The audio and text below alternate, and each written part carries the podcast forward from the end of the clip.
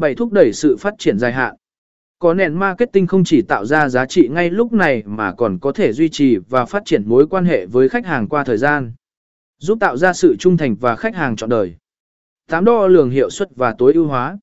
Có nền marketing cho phép doanh nghiệp đo lường hiệu suất thông qua số liệu thống kê và công cụ theo dõi.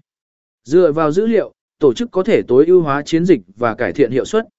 Những lợi ích này khi kết hợp với một chiến lược con nền marketing chặt chẽ có thể giúp doanh nghiệp thu hút